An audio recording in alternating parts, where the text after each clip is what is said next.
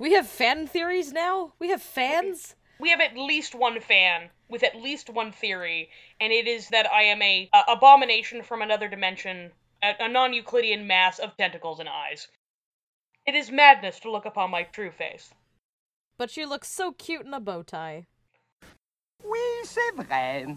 Je suis un ananas. Now, in the uh, towers of uh, Edmonton. I'm not a Tory. I don't speak on both sides. I do not use crack cocaine, nor am I an addict of crack cocaine.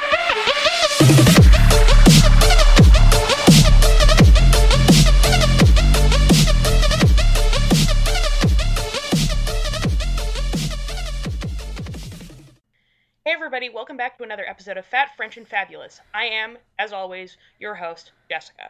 And I'm Janelle, and I too am a host, I guess. Yes, we are both hosts of the great and all-powerful being that we call Mother.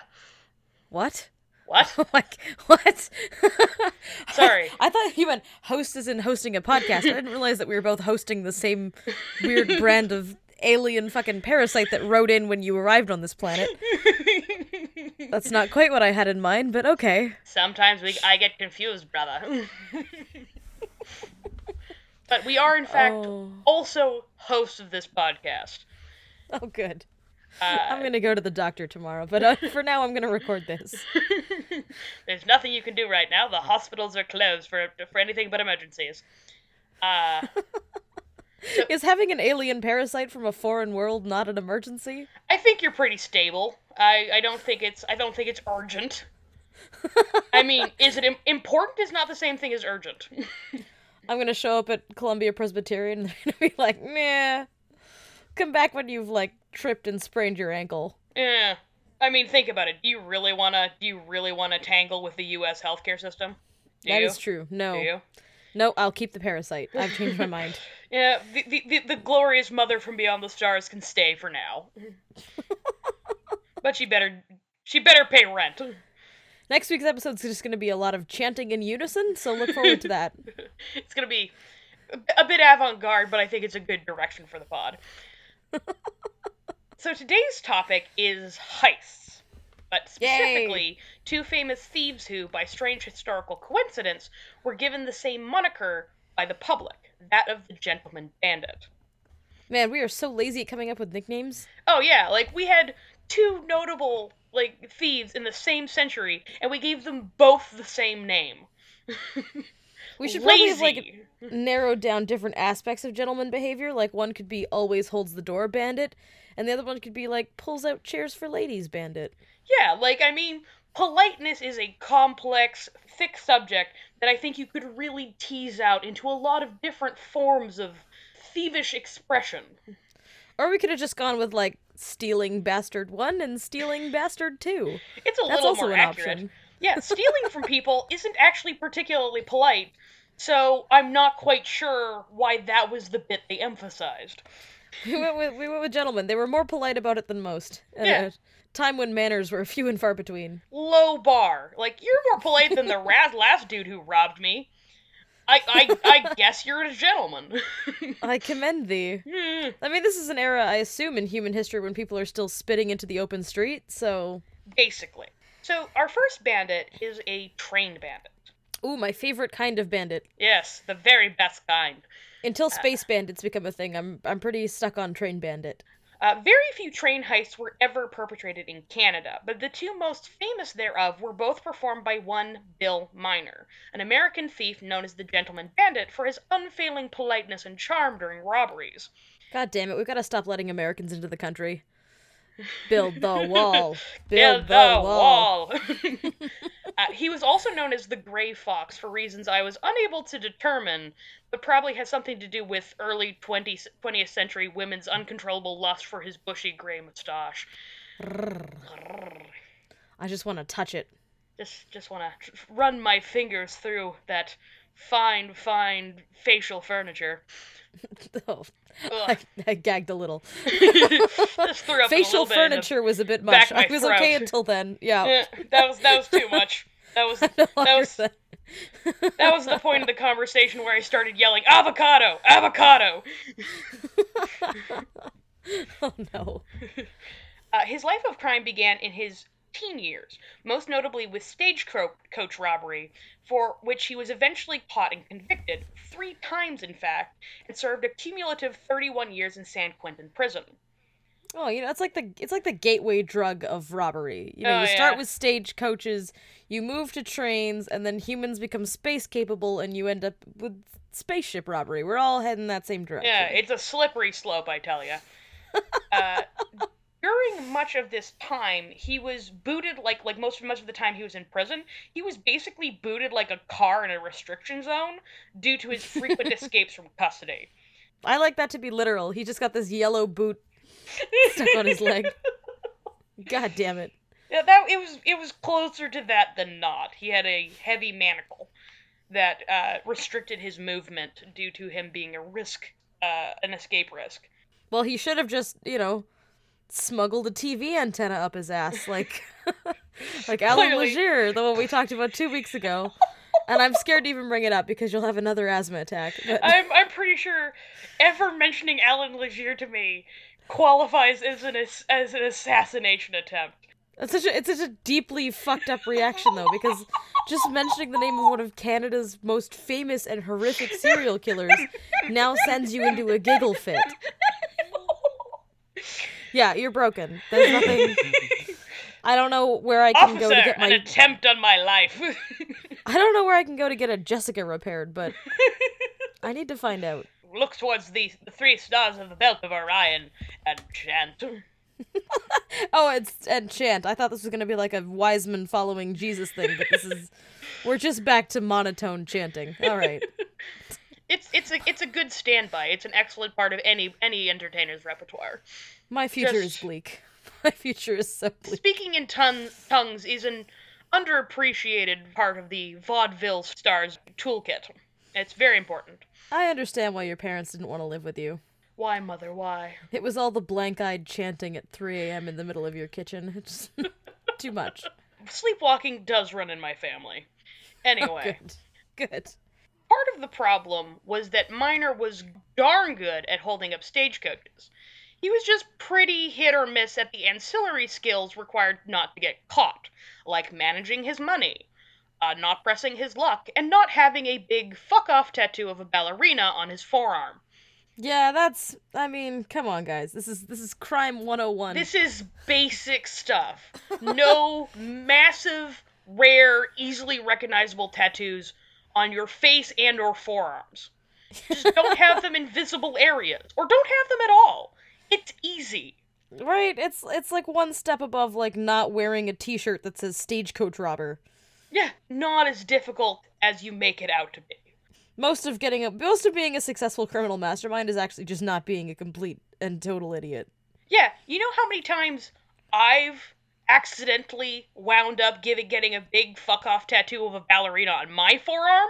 Hopefully never. Once, but that Oh. was a mistake. but luckily you shed your skin every 63 days, so Yeah. Oh yeah. It's like long gone. my scales will eventually molt, but most of you humans don't have that. that shit's permanent. I, I understand the privileges with, with with which I have been born. That for you, that shit's permanent. So why are you not currently robbing a stagecoach? There's no stagecoaches anymore, Janelle. God damn it. Otherwise, I'd be right in the game. But you know, the economy turns. It's your only skill and it doesn't transfer. it it did not generalize as well as I thought it would back in the day when I first started on down this down this road. Uh, he also had no real viable skills outside of stagecoach robbing and spent so much time in prison as a young man he didn't really know how to live on the outside or how to integrate into the law-abiding community. It's it really says something I think about a person that you have literally no other skills except jumping out of bushes with a gun. That's that's the only thing you learned how to do. He specifically was very, very good at riding a horse fast enough down a road where he expected a stagecoach to be that he could catch up with them, steal all their money, and take off. He was very good at that. Like I don't really have any skills either, but people give me jobs anyway. It can't be that hard. It can't be that hard. Just walk into a building and refuse to leave until they make you do something. Okay, no, that's actually not how jobs work. I'm gonna. I'm pretty sure that is how jobs worked back when they had stagecoaches. That is true, actually. Never mind. It's I am able-bodied, and I do not currently have tuberculosis. One job, please. Job, me, yes. Give. That's how it worked for most of human history. Every time he was released, or as the case may be, escaped, uh, Miner immediately returned to a life of crime. When he made a particularly good take, he might stop for a while, but eventually he would fritter the money away and go right back to robbing. So in general, like learning was not a real big strength of this guy. After Miner was released in 1901 from his third stretch in San Quentin, he couldn't go back to his previous life because the world had changed in the near two decades he had been uh, been on the inside. As it as it tends to do. As it tends to do, gold and gold dust were no longer carried in relatively unsecured, vulnerable stagecoaches that could be easily overtaken by a man on a relatively unladen horse. because other people learn from things. Everyone but you learns. Now, gold was shipped by train in specialized express cars. Well, there's only one thing to do. You gotta rob that fucking train. A particular method pioneered by bandit John T. Chapman, and thus which was, which was thus known as the Chapman method, was to wait in an isolated area near a line of tracks where the train would be forced to slow down, such as a bend. Uh, the bandits would then get on the train and force the engineer to stop, either then either usually with a gun involved, then either blow open the relevant safes with dynamite or coerce assistance with the threat of said dynamite. Fair, fair enough. Fairly straightforward. fairly straightforward. Even with the highly effective Chapman method, this was a pretty dumb idea. Not just for the inherent risks involved, but because the Pinkerton Detective Agency was getting very good at catching these kinds of criminals. I was gonna say, like, jumping onto a moving train, even if it's slowing down at a curve, is a great way to, like, have fewer feet than you used to have. Yeah, it's a great way to lose many limbs. My dad uh, worked for the tr- railroad forever. This is a true story. And, like, as a result, I'm just absolutely terrified of trains and all that they encompass. Yeah. Because, like, I would be on my computer and I'd see these, like, romantic, you know, people take photos on the train tracks and these romantic, like, engagement photos. And my dad would just look me dead in the eyes and be like, This one time, we had this girl, see, and she went down on the train tracks and there was a train coming and oh, she don't got no feet no more. And that's just, that's just my dad. Yeah. and that was that was like that was a little too vivid for for the young Janelle. just graphic stories of people who died horribly at the Mm. yeah in front of an See- oncoming see, train. That just reminds me of, of the time that my dad told my little brother that like the fuzzy bits of cloth that you get between your toes after wearing a new pair of socks could kill you if they stayed in. What? Uh, See, so least- my my my brother, for like the longest time when he was like one or two years old, every like every five seconds would have to like sit down, take off his socks, remove all the fuzzies from between his toes, and put his socks back on, because otherwise he was afraid he'd die.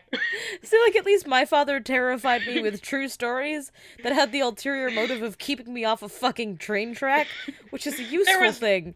there was no use to this. No, this was just endless trauma. This was just trauma for the sake of traumatizing a child. This is just a new father trying to be funny. I at least have a healthy fear of being on an active train track. Your brother now just eschews socks. just sock related trauma. This isn't a positive outcome. You gain nothing from this. Now you have a weird kid that wears sandals everywhere. It explains a lot, doesn't it, Janelle? It does, it does. You're a family of weird sandal wearing people. Uh, it's, it's it's it's even risky considering we were all born in the fo- frozen tundra of Grande Prairie. We're actually more likely to be in danger for not wearing socks, not less. You can't get fuzz between your toes if you don't have any toes left. Think about it. Brilliant. You also Brilliant. can't walk, but that's that's minor. Yeah, your your balance will not recover, but that's okay.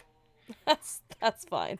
Uh, the first of Miner's train heist was a sloppy affair that took place near or- uh, near Portland, Oregon, where his crew left behind an injured fellow bandit they thought to be dead. After several Oh. days in custody, this fellow was revealed that Miner, along among others, had been behind the robbery.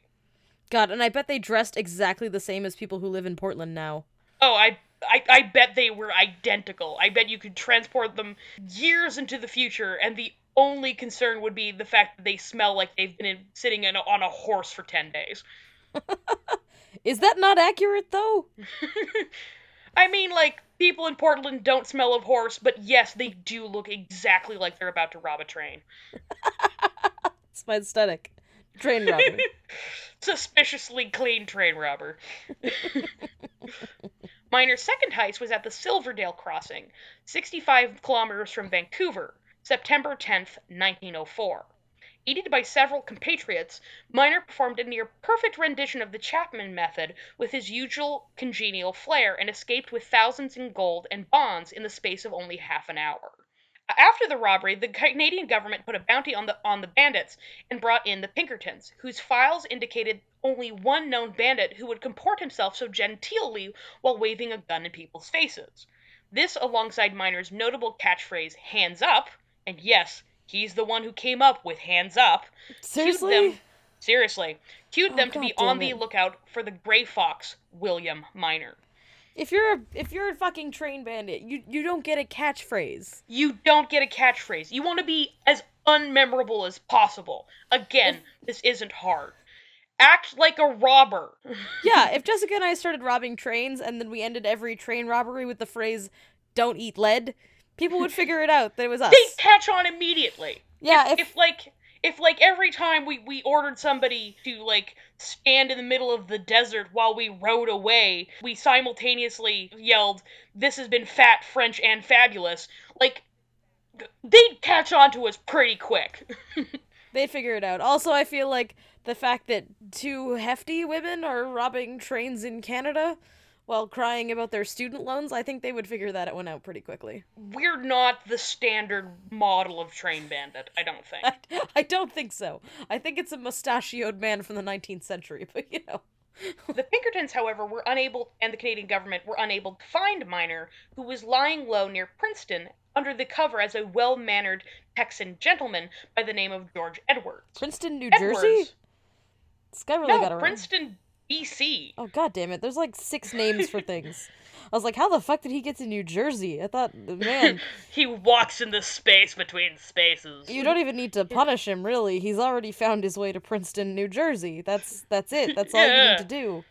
Just Like, let him stay He's there. already suffered enough. Train robbing's bad, but I mean, have a heart. have have a heart. And now we're adding New Uh, Jersey to our list of hate mail. Fight me, New Jersey. Actually, no. You probably know how to fight, unlike Sudbury. Wow, Don't fight me, New Jersey. they have stronger lungs, maybe.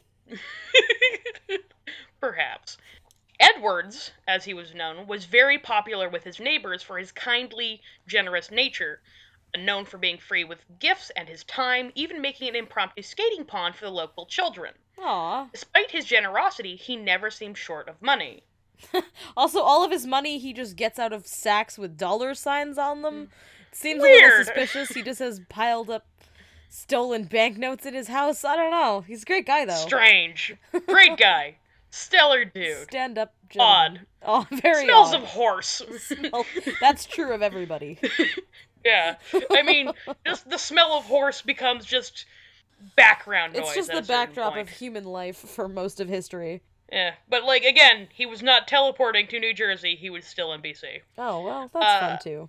If he, if honestly, if he could teleport, like I don't understand why he's using dynamite to get the money. Just freak them out. Just convince them. Yeah. They're superstitious. You're a ghost, okay? Give like you're a ghost with needs, okay? You have bills. you're a bill having ghost.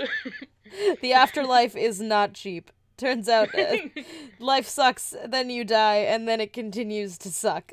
Sorry, kids. it makes sense. There's more dead people than alive people. Rent gets expensive. Around the same time, the winter of 1905, during a period when Mi- when good Mr. Edwards was away, there was a train robbery near Seattle, Washington, pinpointed by the Pinkertons as fitting Miner's MO. Finally, in the spring of 1906, Miner's second and final Canadian train robbery, a holdup of the CPR Transcontinental Express in a little place called Ducks in southern British Columbia. Hmm. Ducks, like the aquatic bird? Whack, whack, whack, whack, whack. At I think it's like the longer form of the name is Ducks Landing. Oh, I think it's a place where ducks land. well, that's straightforward, I guess. Look, Janelle, if you're tired of people naming everything the same, you're gonna have to accept a couple weird, weird variations. It's either named after a place in England or it's something dumb. You can't have anything else. You can't have it both ways. Great. This time, however, something was different. Miner's crew hopped on the train when it slowed, took over the engine room, and unhooked the trains after the express car, leaving it behind, or so they thought. They soon realized that they were victims of a cunning scheme, that the express car containing the safes full of bills and bonds had been swapped with the baggage car. They had snatched the train's luggage rather than its treasure. Well, god damn it. Yeah, the thieves made off with just $15 and a packet of liver pills. Now we have to have a yard sale. completely missing a nearby package containing thousands of dollars. Aw. It's kind of Yeah. like it's kind of like my basement. The basement of my building just mysterious things turn up there that you can take. And hmm. it's mostly The worthless, but basement giveth. the basement taketh away. Yeah, it's every now and then if you go to my basement there will just be an unmarked box of stuff that you can just sort of take with a sign nearby that says free written in handwriting that none of us recognize. New York is fun. It's a fun place. Free in the sense that you don't have to pay for it now. Not with human what- money. Not with human money. That's okay. We needed pots and pans, the basement provideth. My human soul is not doing anything at the moment but collecting dust and getting in the way. It's good leverage. Just don't think too hard about it. You I'm basically a train robber, just Mm. just acquiring random shit in dubious ways. A small party led by Constable Fernie of the provincial police spent the next three days tracking Miner et al., sure that they were on the trail, in part due to Miner's notable footprints. While the other thieves wore hardy hobnailed boots, Miner wore special shoes due to chronic sore feet. Oh my god, he's so bad at this. He's so bad at this. He should just basically leave a breadcrumb trail from his crime scenes to his house. This is this is Hansel and Gretel shit. Yeah, He's- this is a little ridiculous. If if Facebook was around, he would live stream his crimes under his real name. Uh, after tracking them for three days in the pouring rain, the party split up to check two nearby communities. Fernie sending Constable Pierce to Grand Prairie, which is a different Grand Prairie than the one I am from. We don't have enough names for things. It's not even that hard to name things. Just point me places on a map. I will name them for you.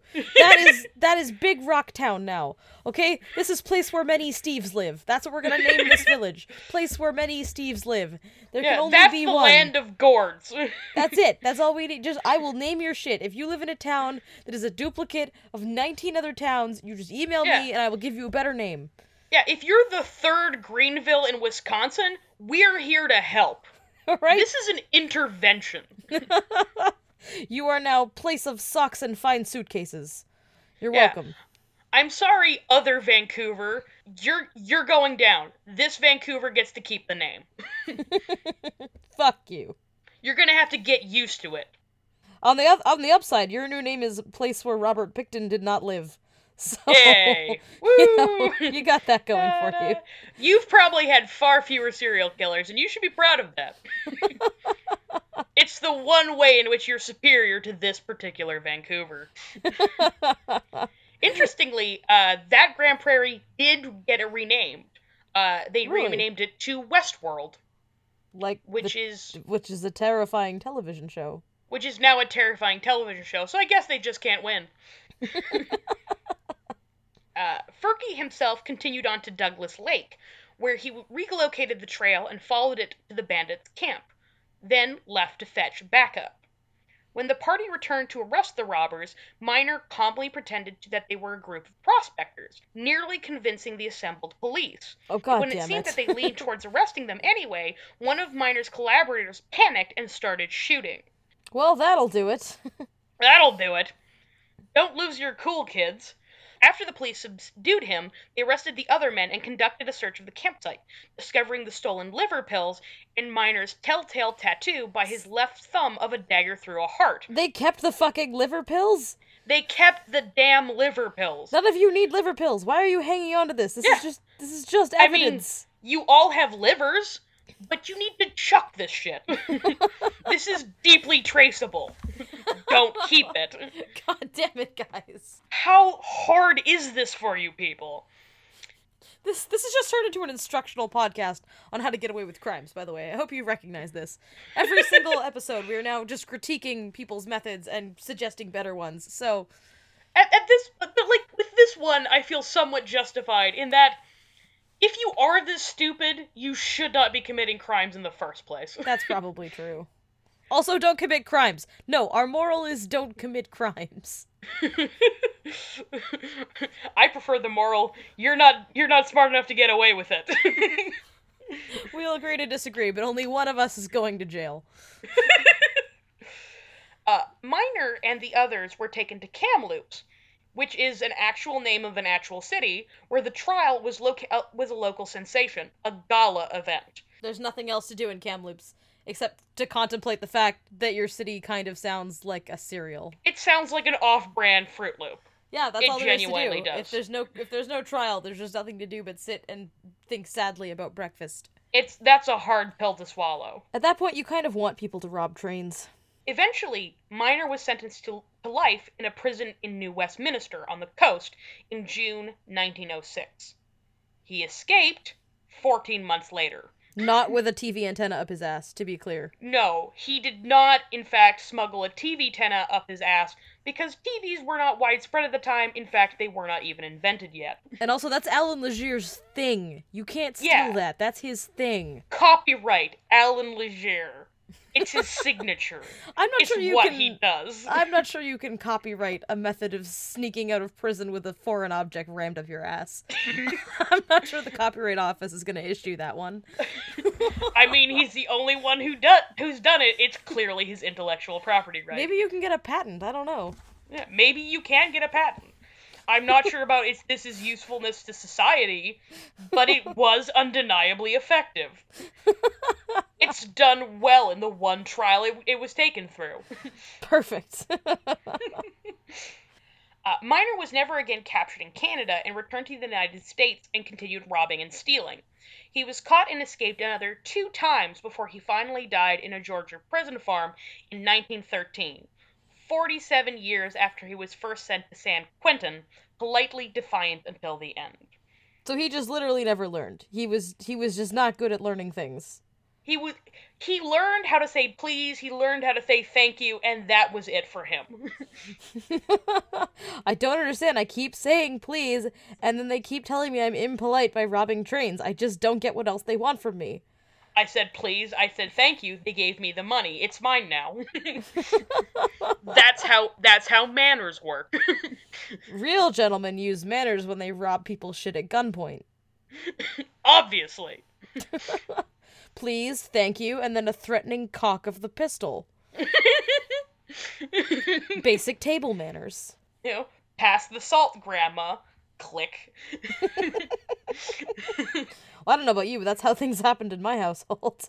Maybe things are different where you're from. There's some variety. Some families like to just, you know, crack open a shotgun, but it's the same basic sentiment.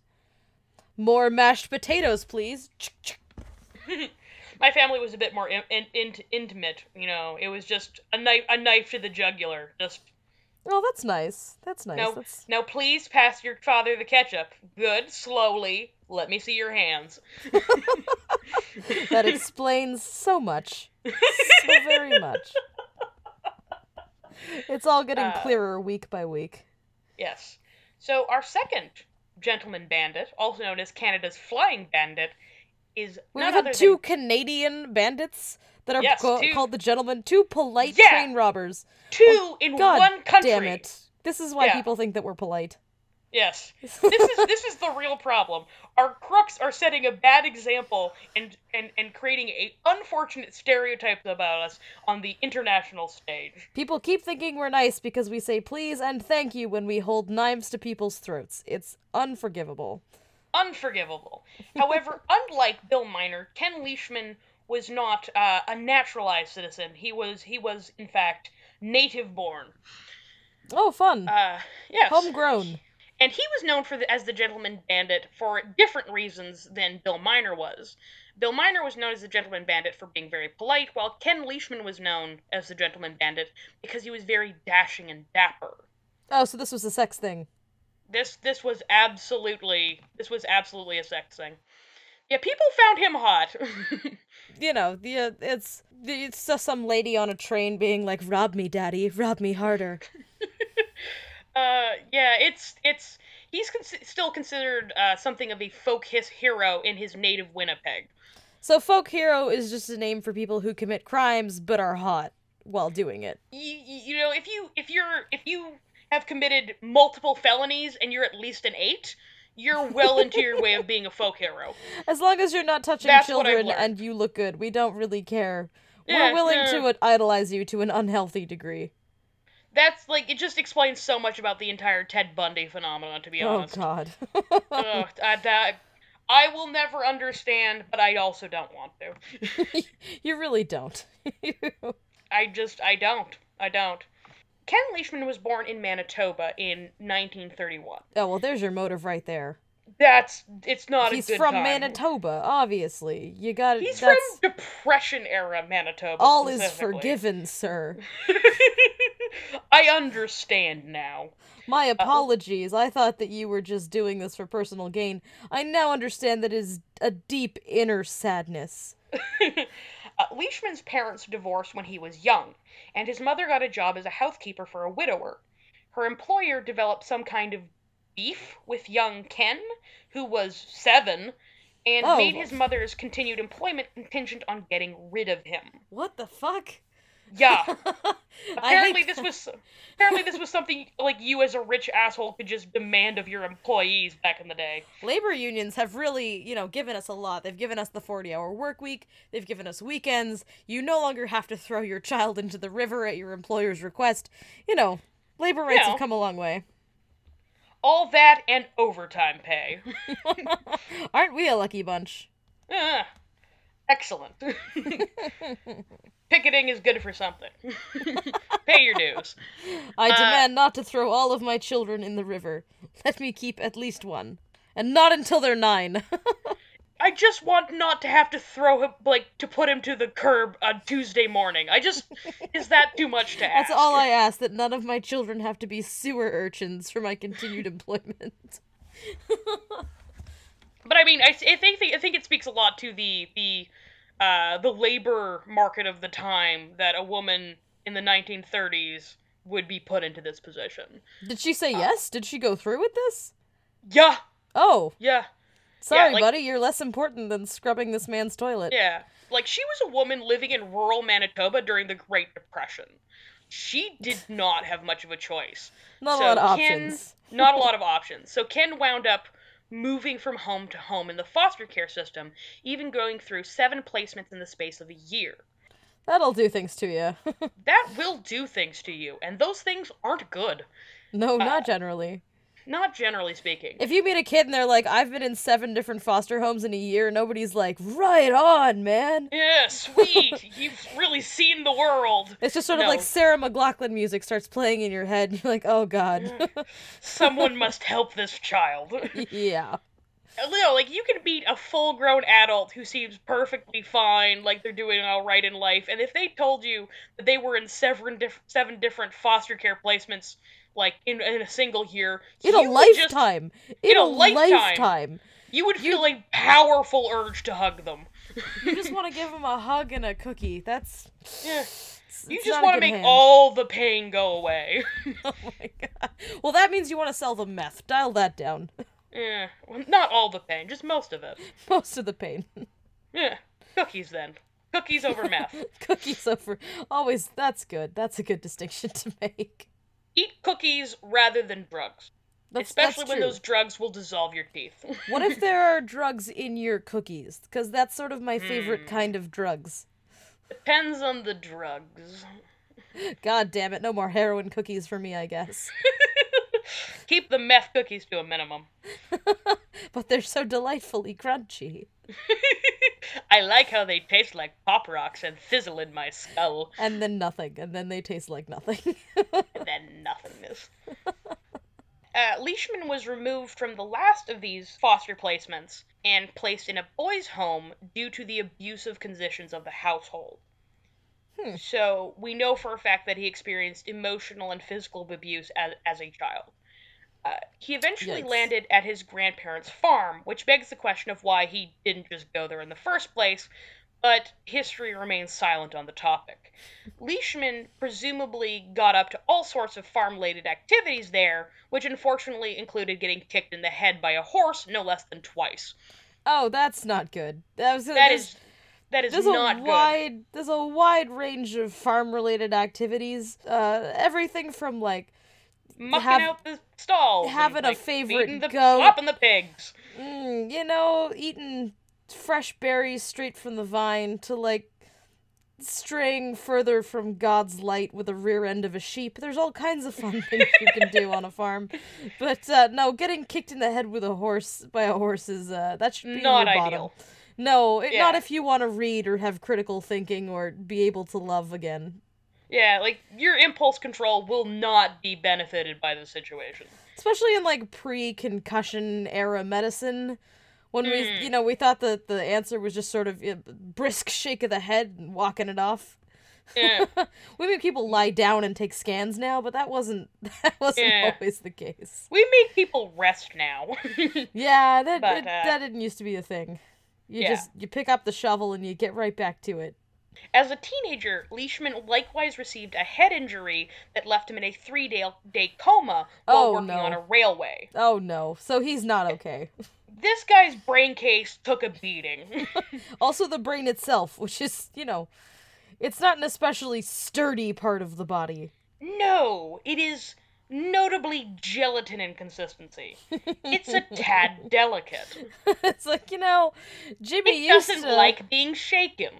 Jimmy was always a fun guy, and then he got hit in the head, and now he just has uncontrollable rage that comes on for no reason. Ah! Ah, that's that's sort of what happens to you if you. Yeah. Very rare is the person who experiences a massive sudden change in their personality because they accidentally broke their leg. Hopefully not. Not not super common. Not I don't generally, think there's but a, yeah, your I don't brain think there's a medical link there.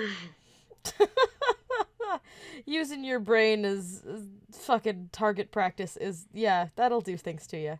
it's suboptimal. At the very best, it's not good.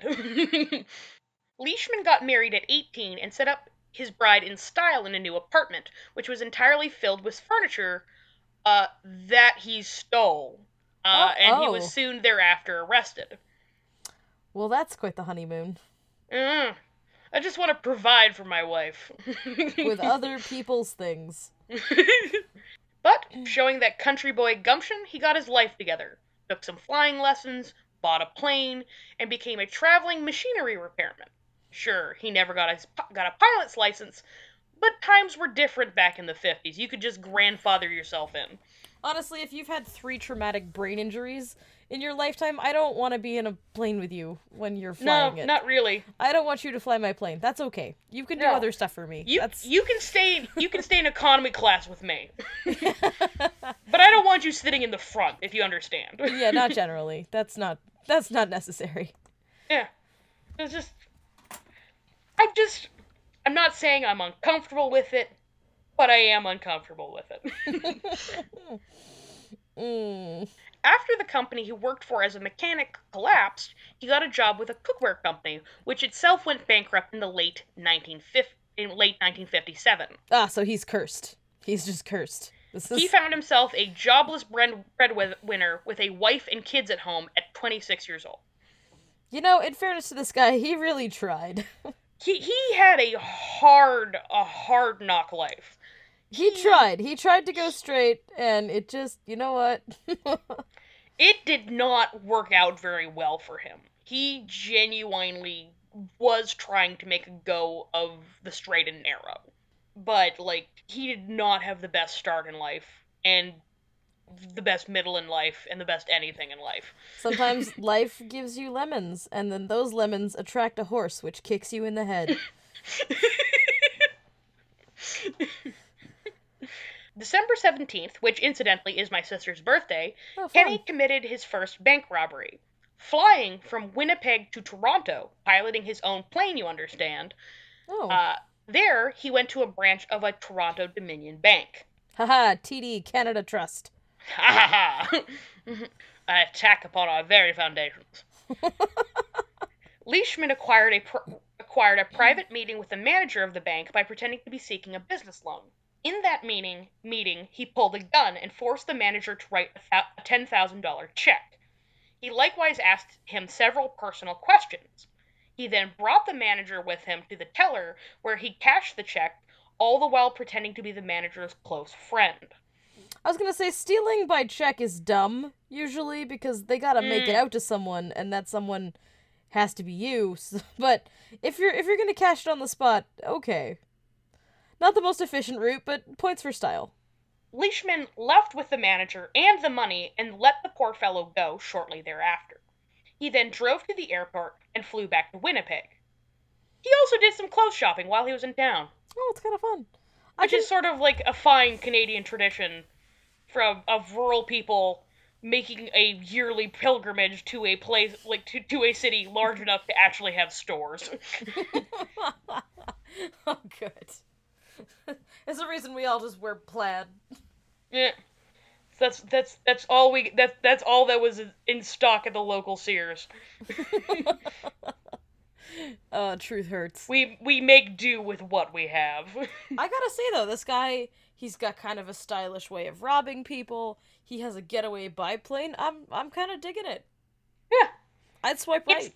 it has a certain romance. and you have a questionable taste in men. I do. I shouldn't date unsupervised. you, you you should be monitored at all times. I should, but I'm not. Stop me if you can. I live in a different country. What are you gonna do? you can't get me, coppers. I will date this idiot if I want to. Literally, your method of finding an appropriate mate is walking into a room, finding the worst person there, pointing and going. Is that not how other people do it? Not generally. My favorite thing was that while you were here in New York with me, we went to see uh, the Phantom of the Opera on Broadway, Mm, which was yes. phenomenal, by the way. Highly Oh, recommend. it's delightful. It's excellent. But as soon as we left the theater, you and the other friend that had accompanied us uh, both looked directly at me and went, "You're into the Phantom, aren't you?" And I, I just, I had no response. That I couldn't deny it. Nope. The Phantom of the Opera, the creepy man with the disfigured face who lives underneath the opera house and stalks a young girl, is your type. I'm pretty much exclusively so sexually attracted to deformed psychopaths who live in labyrinths underneath the earth now. So we have little to be concerned about. You've got a type. I'm safe for now. Like train robbing, living, like brooding in a labyrinth underneath an opera house has gone the way of the dinosaurs. God damn it's it. it's not a viable occupation anymore, is what I'm saying. I was saying. born in the wrong era. Uh, I know that too. I know that feeling. I just, I was always born to be, I don't know, a velociraptor or something. Just want to be kidnapped by a madman like a piece of luggage. Isn't that what we all want? Deep down. Uh, deep down. I feel like you already don't understand human sexuality, and hanging out with me is just not helping. I'm, I'm not sure this is helping. It's I am not. continuously baffled. it's not helping. I'm, I'm just gonna imprint on like your sexuality like like a strange strange alien that I am, and I'm just going to assume that this is what everybody likes. oh, good. I've ruined not only myself, but another human. Success. So some, somebody's gonna like, you would not believe what my boyfriend did for me the other day, and I'm like, did he kidnap you? Oh my gosh, that's so great. This is fun. I got to ruin a human and I didn't even have to have a child. You normally gotta give birth for this privilege. It's a bold new world. the child-free lifestyle is really coming into bloom. you can fuck up anybody these days. You don't have to make your own person and fuck them up. Know? Find a perfectly good pre existing one. Recycle. Take one of the previous models. Alright, this is Fuck them up instead. this is none of this is viable advice. Please don't listen to us. Oh god. We are not experts and we should never be listened to. No. Of course, Leishman couldn't help but press his luck. He tried exactly the same thing with another Yonge Street bank only three months later. But Oh, this no. time, the manager refused to comply, even at gunpoint. Oh, Leishman shit. attempted to leave and was not only tripped by a customer, but got tackled by a teller not even a block away from the bank. I mean, in fairness, was- the most valuable thing in that bank is the bank manager's giant brass balls. Clearly, clearly, this man had cojones of steel. Just to look at that gun, raise an eyebrow, and go, Nah. no. no, nah, man. bruh. Uh uh No, bruh. I think not. Not happening. It's a no from me. Hard pass.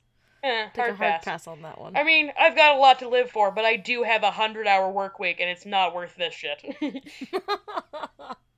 Excellent. I am dead inside. Fight me. Fight me, strange robbing man. That's how you escape a hostage situation. When someone's holding a gun to your head and ordering you to do something, you just like lick your lips and go, "Do it, daddy.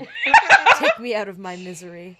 Do I, it." I would They'll be so go. uncomfortable they'll leave. Don't quote me on that. this is not not viable We advice, have but- never tried this. we will not be liable for your choices. I'm just saying, if I was the hostage taker, I would be so deeply uncomfortable. I would Yeah. leave. I don't believe you. I think this is just a weird fantasy of yours about masked men. I'm not there yet. I'm not there yet. check in. Check in once in a while. Ugh, I'll keep you updated. Leishman was sentenced to, sentenced to 12 years and was paroled 3.5 years later in December 1961. He was, he was apparently a model prisoner, so the main stipulation of his parole was that he was not to leave the pro- province of Manitoba. Also, probably don't rob any more banks. Probably don't do any illegal shit was probably a notable a notable I don't know if it was it was outright stated, but it was definitely implied. I also Eh. think like you stay in Manitoba and you think about what you did is It's a cruel and inhumane punishment. It's I've never been to human rights- Manitoba, yeah. but I don't want to go. you need the human rights tribunal there. I have met only a couple people from Manitoba, and they didn't seem okay. I lived there for a while. I'm and I'm not okay. you are not okay. I like this new this new shaming you. Oh, how the turns have tabled. Nope, we're back to shaming you. You can't put words in the right order. Fun while it lasted, but Aw, lame. you speak bad. Yes. Which is literally the only thing you have to do on a podcast is not speak bad. I have so many things working against me in that particular area. I can barely I can barely avoid tripping over my own tongue. Yeah, audio comedy was a weird choice, but we're in this now.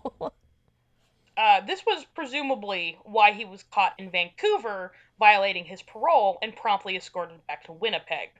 Leishman started work as a door to door salesman and was apparently satisfied with that until 1966, when he began to struggle financially once more for having, for having seven kids and a passion for fashion related reasons.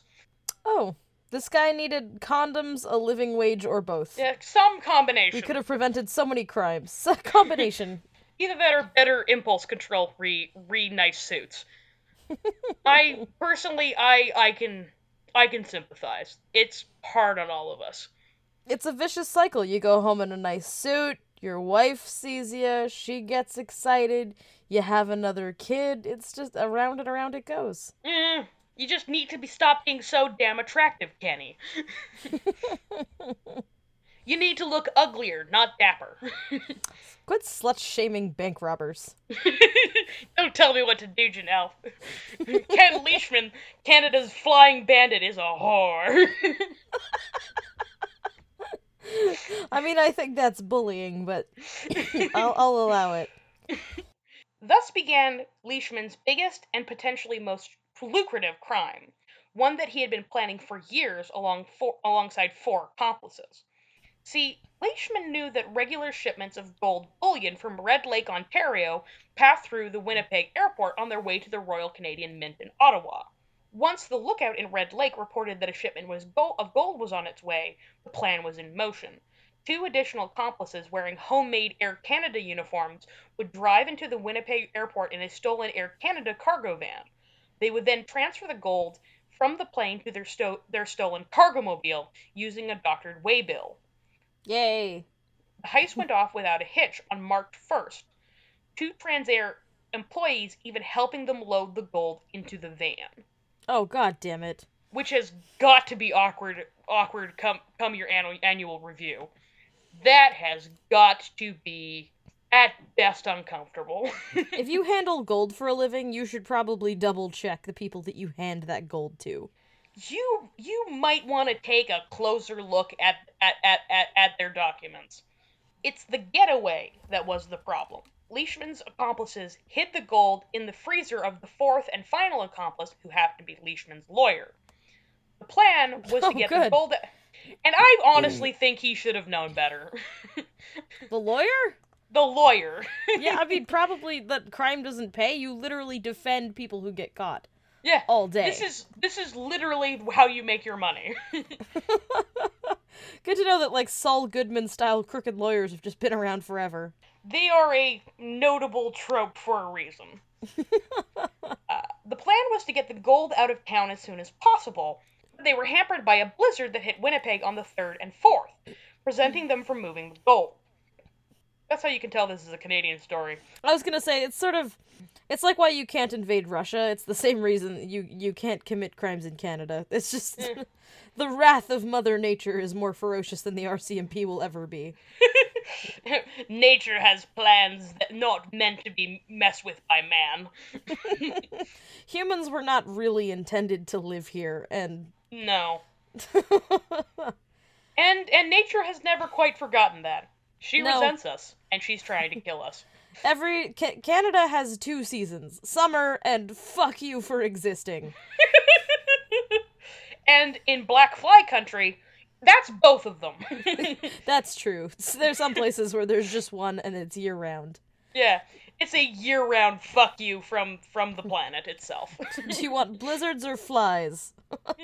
Trick question. Both. Both. Again, I think the only way to get nature to lay off of us is for just one person to be creepy about it. Eh. Just, oh yes. Frostbite my nipples. Take me now, mother. oh, Yeah. mummy, have I been naughty? Yeah, that'll change the climate. That's Yep. Yep. it's it's not industrial pollution, it's just some fucking weirdo standing out in a field outside of Ottawa. That's great. It's is with a weird kink. That's the real reason that global temperatures have been ri- rising in the last over the over the last decade. There's just some creep in the middle of a field really enjoying the fact that he's dying of exposure. Yep. Just baring his nipples to the sun. you're making you're making nature uncomfortable. Put some your put your clothes on. Please do before Manhattan is underwater because I still need to live here. This delay was a problem, as Leishman was the authorities' number one suspect from the outset, presumably because Winnipeg had only a population of uh, 257,000, and thus only so many airplane themed bandits. Oh, With Leishman's associates were quickly rounded up, the gold discovered, and Leishman himself arrested. sometimes it's not good to be original. No. Sometimes standing out of the crowd is a bad idea. Like with crime. Stop getting Like- large incriminating tattoos. Specifically with crime. Don't get incriminating tattoos. Don't have a unique form of getaway. Just just blend in. don't have like a snappy fashion sense, don't. Or a catchphrase. You can't do any of that. If you want No. to stand out, start a podcast. exactly. You can have all the dumb catchphrases you want. You can be as unique as you like. I think we've demonstrated that. You barely have to be from this planet. yeah. In fact, maybe you don't. I think I think extraterrestrial Canadians of all fla- of all shapes and sizes can come find their way to this planet and make a new life for themselves. You campaigning for the rights of extraterrestrial Canadians does not make me less suspicious. Nor does that laugh. This was not to be the last of Leishman, who masterminded a jailbreak on September 1st of the same year, escaping alongside nine other prisoners. While some of the other prisoners escaped on foot, Leishman drove away in a stolen automobile. This resulted in the largest manhunt in, the history of the province, with many off duty RCMP officers called in, roadblocks set up, and neighboring provinces and states alerted to the situation. Leishman stole a small plane from Steinbach alongside three other prisoners a murderer, a rapist, and a mental patient. Oh my god, we get it. You fly planes. Ah, just like, like, oh, I have a theme. Like, oh. Oh, like, you have a pilot's license. You think you're so Mm. great. you think you're so special? Like, can you imagine being this dedicated to your theme? Every time you have to get away, you steal a plane. Like, okay, like you're just rubbing it in at that point. yeah, get over yourself. Drive like a normal person. Uh, the mental patient apparently was at the jail because he was awaiting transfer transfer to the Selkirk Mental Hospital. Oh, that's just kind of a failure of our system to treat the mentally ill with any form of human dignity. But the rest is funny. Back to that. Back to that. Uh, they flew off to Gary, Indiana, where they were discovered the very next day, incidentally, my mother's birthday, when a bartender recognized Leishman from the news. After a brief standoff, all were captured and returned to Winnipeg like naughty children who tried to run away from a home with a backpack full of cookies. disc disc. Leishman later escaped again on October 30th. Incidentally, my cousin Bethany's birthday. Oh my god, if we keep going, we're gonna get your whole family on the calendar. Uh, he used a strip of cloth and a wire to open a locked door, overpowered three guards, and hopped over a fence. He was captured only four hours later. he's getting worse at this actually. Yeah, yeah. With more practice, he's actually yeah, he's actually getting worse. He should learn from his mistakes and go hide in the woods. Too bad he predates Allan Legere by decades. Allan Legere should not be your template for criminality. He's He should not be man. a role model. He's a No. very bad man. If you're gonna be anyone, be Ken Leishman. I don't think you should do any of this stuff. They all ended up in jail. if your choices are A, Allan Legere, B, Bill Miner, or C, Ken Leishman, I say be Ken Leishman. Your choice is D. Be somebody who didn't end up on this podcast. If you end up on this podcast, you're doing terribly in life, and that includes the hosts. Yes. Like, we have done, made terrible mistakes in life, and that's why we're here. This is our punishment. This is the cross we bear. Leishman pled guilty to nine charges and was sentenced to a total of a to- total of 14 years. Eight for the heist and attempt and escape attempt, six for violating parole on his original bank heists. Man, they really take parole seriously. Oh my gosh. There's so much has happened in the meantime. It feels genuinely weird to get after him for breaking parole. It kind of feels like being, I'm not mad, I'm just disappointed. It honestly feels dis- besides the point at, at, at this juncture. for goodness sakes, Canadian legal system, why can't you just let it go? Like, forget like- about it. It was forever ago. You know, the bank robbing is one thing, but what we're really upset about is that you left Manitoba. you were born here. Clearly, this is where God intended you to remain. Born here, you shall die here. It is ah. the way of our people. Leishman was nonetheless released in 1974 due to a ruling that found his various sentences, many of which allowed time to be served con- concurrently, had been pieced together incorrectly. Oh shit. Like actually this was like super important in legal history. It's uh, something that caused it was it was well known enough and uh, widely publicized enough that it actually caused a massive review of, of other sentences that had been made in the past and like a lot of people Cases. who had been unfairly sentenced to prison for extremely long times were then released. Oh, fun. He not only broke himself out of jail repeatedly, he got other people out of jail. He was he was a leader in many ways, basically accidentally. An innovator. a real innovator. An innovator. In 1977, Leishman and his wife, who was still with him for some reason, moved This poor to Red I mean, Lake. she's she's clearly into him. She's had probably 11 kids by him at this point. yeah, like had, they had seven kids together, and like she stayed with him despite multiple prison terms. Clearly, she was not to be deterred. that is clearly just some grade A dick. I don't know why you're purring. You don't you don't understand that. I don't, but I understand that that's something I'm supposed that is supposed to be purred at. We're learning. We're learning. We're learning. I'm a neural net processor, a learning computer. that was a nerdy joke that no one will understand except for you.